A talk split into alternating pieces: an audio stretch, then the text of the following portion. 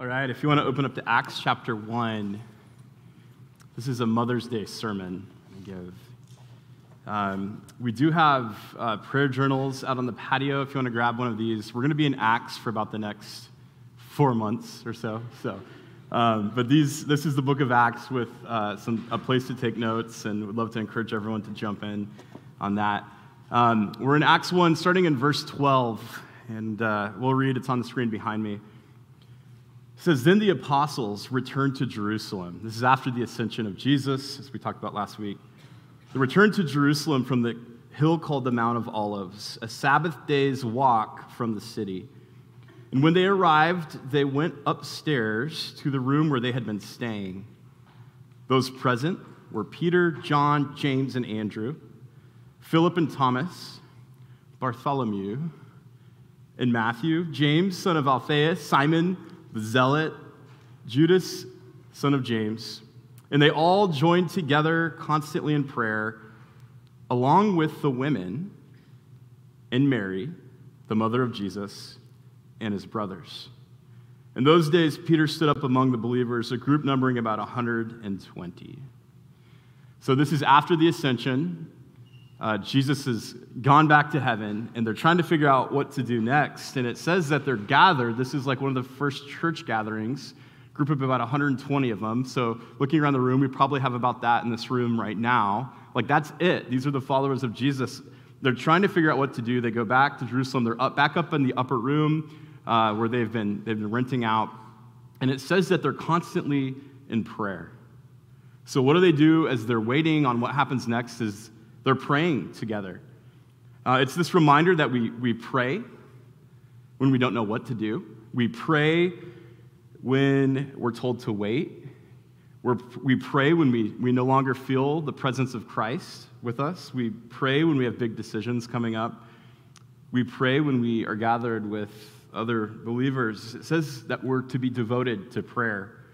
It also lists the disciples, and it's this reminder that this is such an uh, an, it's, it's an unordinary group of, of people that Jesus has gathered. You have these blue collar fishermen, you have this tax collector who's probably like, you know, sold out to the establishment. You've got uh, the zealot um, who's, you know, part of this like militant wing of Jewish independence. Like, and they're all gathered together. And then it tells us that there's the women there too. These are the women that came uh, with Jesus from Galilee to Jerusalem. They were there at the cross. These are the women that first announced the resurrection. And then it tells us that Mary, the mother of Jesus, is there as well. And I find that interesting. It's like the writers of Scripture want us to know this. The writers of Scripture are like, by the way, the mother of Jesus, Mary, she's here. Jesus is gone. He's died, he's risen from the dead, and he's left. And she is here with this group of Jesus followers. She's present in this moment. And it's interesting because with all of the stories that take place around the life of Jesus, um, this group of women are there, and Mary is there the whole time. They're constantly present. When others run away or, or fall away, they're there. And in fact, I, I think it's they're drawing our attention to this because so often the role of women in this story and the role of Mary, they're, they're overlooked and underappreciated. And on Mother's Day, um, as we honor our moms today, when we think about motherhood, and, and me being married to Marcy, who's a mom of four, which is crazy, uh, overlooked and underappreciated this role of motherhood. And what we find in Scripture, too, is throughout the story, this, this grand story of God's salvation, this narrative of his redemption plan, so often that story comes through mothers in the Old and New Testament. Overlooked, underappreciated. Mary's here in Acts 1. Jesus has ascended to heaven, and his mom still present. What I want to do today is, is look at some of these stories that are overlooked and underappreciated. And it, on this day where we honor mothers, and a day that is very complex for, for many people, um, what I want to be reminded of is, is the role that these, these mothers play in this story of God's mission. So, going all the way back to Genesis chapter 1, the creation story, uh, we, we have, it, it tells us in verse 26 God said, Let us make mankind in our image, in our likeness, so that they may rule over the fish of the sea and the birds of the sky, over the livestock and all the wild animals, and over all the creatures that move along the ground. So God created mankind in his own image. In the image of God, he created them, male and female. He created them. And God blessed them and said to them, Be fruitful and increase in number, fill the earth and subdue it. So it tells us that humanity is created in the image of God. We have this term, the imago Dei. To be human, male, female, is to bear the image of God here on earth. So there's this identity that to be a human, there's something sacred about that. You, are, you bear the image of God on this earth. And, and he gives them instructions to steward creation, and he gives them, um, he empowers them with gifting, and then says to be fruitful and to multiply.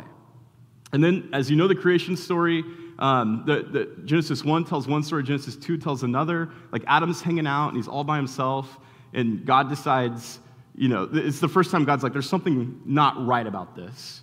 And he creates Eve, which I think I find fascinating that the first time that something's just not quite right, he creates woman, and then woman solves the problem. And I, I think this is why we like, like love moms. Like at, at our house, you know, like something will happen with our kids. One of them will get hurt. Like the other day, Lila came in, she skid her knee. She came running inside, and it's like she looks at me and it's, Where's mom? And I'm like, I'm right here. Like she just completely goes by me because she knows mom will fix it, right? Solve the problem. So, like the story continues, and then you get to Genesis 3, and you have the fall of mankind. Like you have Adam and Eve. Eve takes the fruit. They're told not to eat of this fruit. She takes it. Satan enters the story in the form of this serpent. Um, I always joke that like he tricks her. He tells her it's not fruit, it's tomato, and she's like, "Well, tomato is a vegetable, but really it's a fruit." She eats it. I don't know how it went down. Eats the fruit. We have this fall of mankind that happens in this story, and then what goes on is God shows up, and there's this like reckoning, and he finds out that, that, that he goes to Adam. Adam's like, "Well, Eve deceived me," and Eve's like, "The serpent deceived me." So he goes to the serpent, and there's this reckoning. And, and, as he's talking, as God's talking to the serpent, he says this in Genesis 3 I will put enmity between you and this woman, and between your offspring and hers. He will crush your head, and you will strike his heel. So there's like, what, what's going on there? It's saying, like, yeah, we all hate snakes, right? Like, this is like Indiana Jones thing. We, we don't like snakes. But they're, they're, between us and them, like, to this day, like, uh, well, there are some people that, I mean, like, okay, well, this is, this is the Old Testament talking about what's going on here with this story, crushing the snake's head. And really, like what, what people say is what, what's being communicated here is this story of God making the world right again is now going to come from this woman, Eve. Uh, a, a, very um, theological term is the proto evangelium. The, it's, it's the pre gospel that's being preached. And I think why, why that is interesting and why that is important, um, this story of, of Eve taking the fruit, like if, if like this is written thousands of years ago, and there's all of these stories of how the earth is created and the earth, how the earth chaos enters the scene. And so there's all these other religions going around that are trying to tell this story. And so often, all of the blame is put on the woman in all of these different ancient religions. Like you get like these mythologies, you get like Pandora's box. Whose fault is it? And like you could read this story and you could see Eve takes the fruit, but then Adam is right there. He doesn't do anything. But what's interesting about this story is that the blame isn't just all. Sh- the story of redemption now comes through the woman. This would have been like good news to the people who first read this. From Eve's offspring comes this plan for redemption. This role of motherhood is essential to God's plan for redemption and salvation. And from her offspring will crush the serpent's head. This is the pre gospel being communicated. Women are going to bring about this. They're, they're, they're overlooked, they're underappreciated in this story. Another uh, fascinating story about a mom who plays an important role in this uh, takes place later in Genesis chapter 16. And we know about Abraham, Father Abraham, uh, his wife Sarah. This story, they're called Abram and Sarai. They're barren, they can't have children. And so they devised this plan to have one of Sarah's um, slave girls named Hagar have a baby for them. So we, we read that again, like 3,000 years removed from this, and we were like, well, there's a slave girl, and like, how is this fair? Like, in, this is a story that all of a sudden gives incredible value to this girl named Hagar. It tells us that she's an Egyptian slave, and she gets pregnant with Abraham's baby. They're trying to continue on this family line. And then Sarah gets jealous. They have this dispute, and she basically like kicks Hagar out. Hagar's on the run. She's pregnant. She's lonely. She's desperate. She doesn't know where she's going to go. She's vulnerable. And she has this encounter with the presence of God. And in this story, where she thinks everyone else has given up on her, and she thinks her situation is helpless and hopeless, God speaks to her and tells her to go back. And as they have this encounter that, that changes the course of Hagar's life, it says that Hagar attributes a name to God. In the midst of this desperate situation where God, she experiences the presence of God, Hagar calls God El Roi, which means the God who sees. And what's significant about that is in this story of Scripture, the first human to give a name to God is this slave girl, Hagar. She's experienced this God who has met her in this desperate situation. And she's experienced something about the character of God that sees her when everyone else has given up on her. This is what God is like. And in moments where we are desperate and helpless and vulnerable, God meets us. He sees us in this situation. And in this story, we have this young mom, the first person to give God a name in Scripture. Another interesting story it's about uh, a woman named Jochebed. And you probably don't know who Jochebed is. Uh, but as you tell the story, you'll be like, oh, that's who Jochebed is. So this story takes place in Exodus chapter 2. Uh, now the people of God are enslaved in Egypt. So Hagar is this Egyptian slave. Things have changed now. The people of God, this tribe of, of God's people, are now enslaved to this empire in Egypt.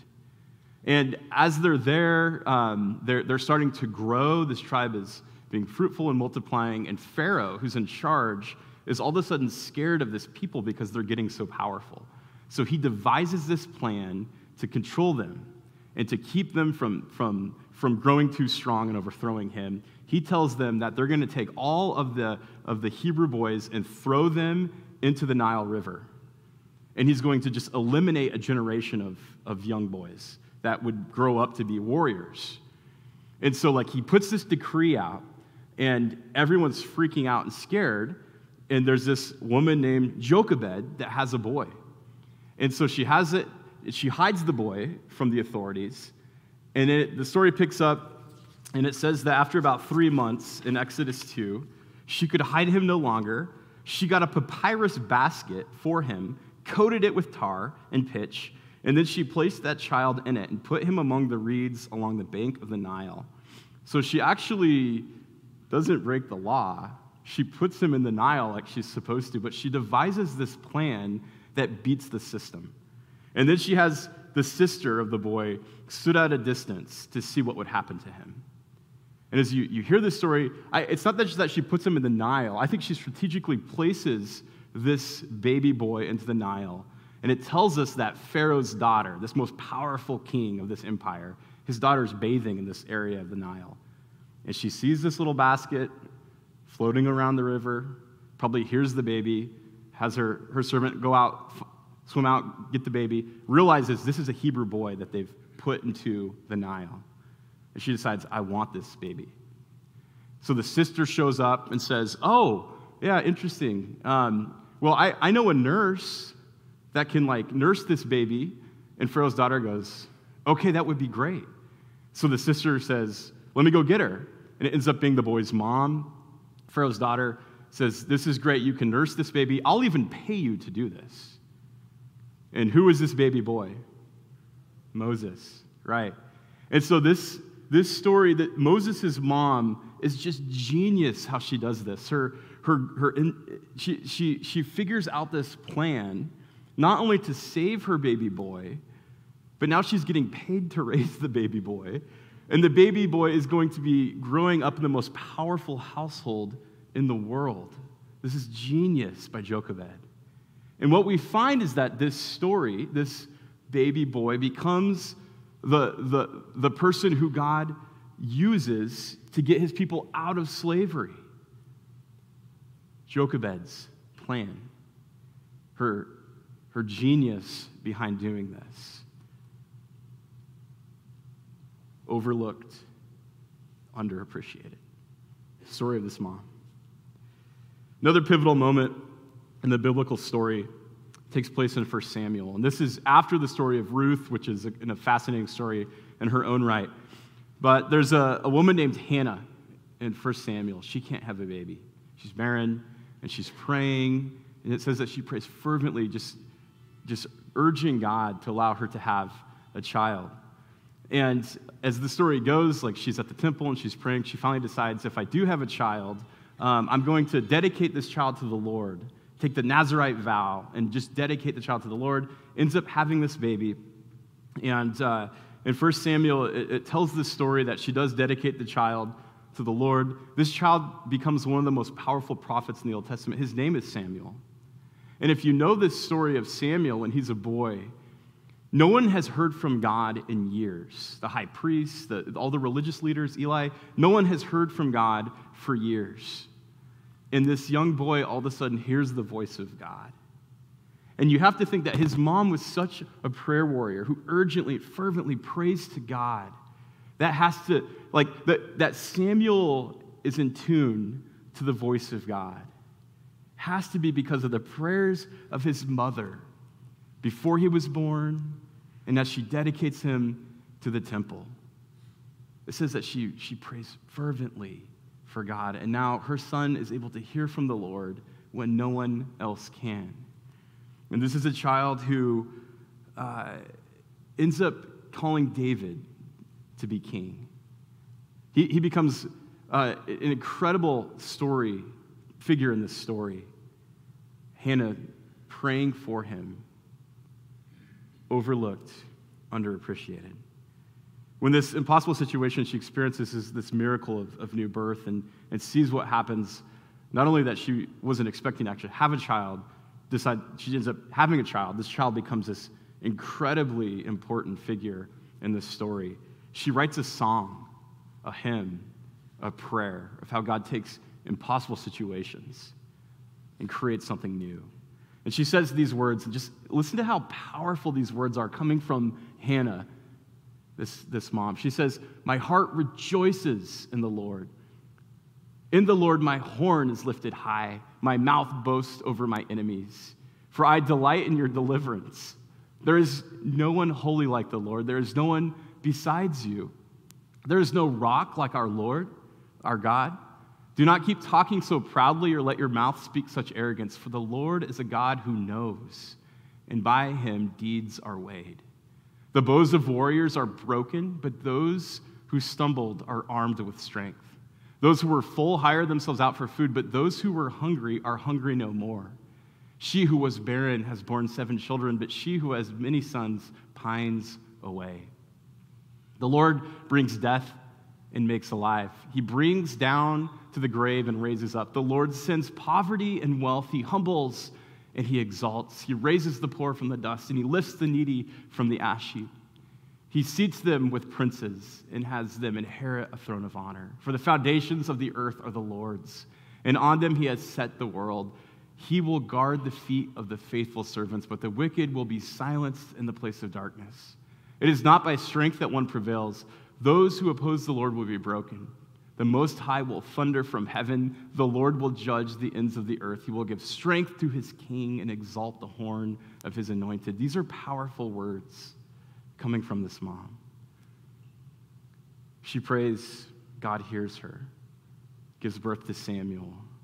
Pivotal moment in this story. And what's interesting is not only does is the boy's voice attentive to the voice of God, that, that skill has to be attributed to her, her praying over a period of time. But then she writes this prayer, and God ordains it, and it becomes part of Scripture. Like what we're reading is, is her words in response to what God has done in her life. And now this is part of this divinely inspired Scripture. Powerful moment. Then we can hop over to the New Testament. And we find, like, in the story of Jesus, he interacts with a lot of different women, a couple different of, uh, of mothers. One of them, I, I think the, a great story takes place in Mark chapter 7, where he runs into this Syrophoenician woman, and Jesus is traveling. He goes up to this place called Tyre, up by Sidon, total pagan town. Um, he's up there, he's kind of laying low, and all of a sudden, this, this woman, this Syrophoenician woman, um, realizes he's there, and she decides she has this daughter that's sick. And she has heard of Jesus, and she has heard that Jesus can heal those who are sick. And so she goes to meet with him. And you, you could tell like Jesus is like, I'm kind of on vacation right now. He's like, you know, like, and she's, she's like, my daughter's sick, you have to see. And they, they have this like banter back and forth. And it, it's interesting because you see some of Jesus' personality come out here. And like you, it's almost like as you're reading through the banter back and forth, you're thinking like, is, is Jesus going to like help this woman? Is he going to heal her? And as they go back and forth, this woman will not stop. Like she comes to him desperate, humbled at his feet, but there's this boldness to her request to Jesus. Like her daughter's sick, and she wants the daughter to be healed. And as they go back and forth, like Jesus uses this metaphor, and she like calls him on it. And his response is like, he's blown away by her faith and boldness. So he responds to her request and he heals her daughter. Like I, have heard this, like this woman is called like the mama bear of the, the New Testament. Like she'll do anything, her persistence to heal her daughter.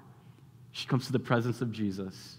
There's this humbleness where she's desperate, she falls at his feet. And yet there's this boldness where she's asking God to be who God is, to bring healing. Like you hear these stories of these women, this, this plan of God bringing salvation and life and healing, often overlooked and underappreciated. There's this genius to them, there's this boldness, there's this humility of their posture of approaching God, allowing God to, to use them to be, that his kingdom would come through them. You see this again and again. There was an article that was written, Christianity Today, by professor at Wheaton. Talks about these women and, and the story of, of how God's plan comes, comes through them. She says, Mothers, they give of their bodies, their energy, their time, and their love so that new humans can live and flourish. And the same is true of eternal life. And then she says this in the article going back to Mary, who's present in Acts chapter 1. God could have chosen to redeem the world in any way aligned with his divine character, but God chose incarnation. Jesus came to earth. And he comes, he comes to earth as a baby. He comes through this mother.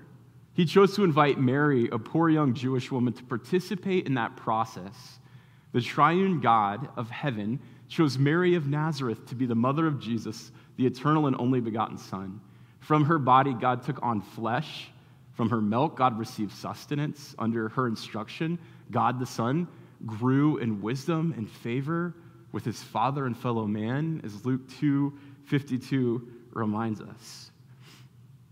Overlooked and underappreciated, this mom. She goes on to say this multifaceted uh, stories of mothers throughout Scripture are tethered to this center. As Jochebed protected her son from the threat of death, so did Mary. As Hannah sang God's praise, so did Mary in the Magnificat in Luke chapter 2. The body and soul investment of her motherhood was indispensable in the divine redemption plan realized in Jesus the Messiah, the Son of God, the Son of Mary. Motherhood is not just this holiday we celebrate because of Hallmark, which we do, but there's something sacred about this. This role of God's plan that comes through mothers. It's overlooked, it's underappreciated. We all play a role in the plan. God has empowered all of us with different gifts and different abilities. But on today, we're reminded of this important role. And on today, we honor that and we celebrate that. How we come into relationship with Jesus. He doesn't come in and override our will and force us all to follow him. This plan, he comes as an infant through this young mom who sacrifices everything her reputation, her body, to allow God's plan to come through her. Today on Mother's Day, we celebrate that. We honor that. We also are inspired by it. God is at work in this world in so many different ways. We're going to close today with a song and just reflect on these words. Mother's Day is a day that is a day of celebration. It's a day that's also uh, can be painful for a lot of people.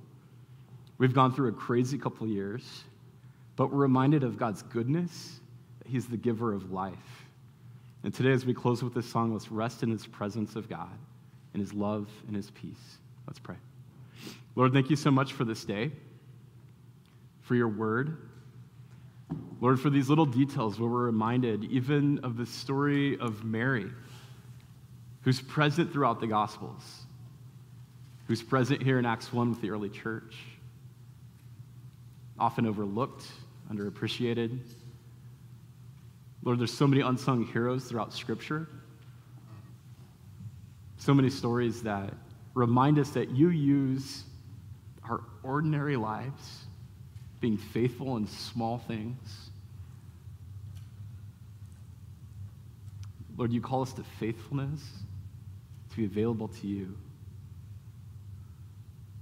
Lord, as we hear these stories, also remind us of just the great sacrifices moms make, that we'd have this deep appreciation for that today. Lord, we're so grateful for your body that is made up of all sorts of different parts hands, feet. Lord, we ask that you would empower your church today with your presence. It's in your name we pray.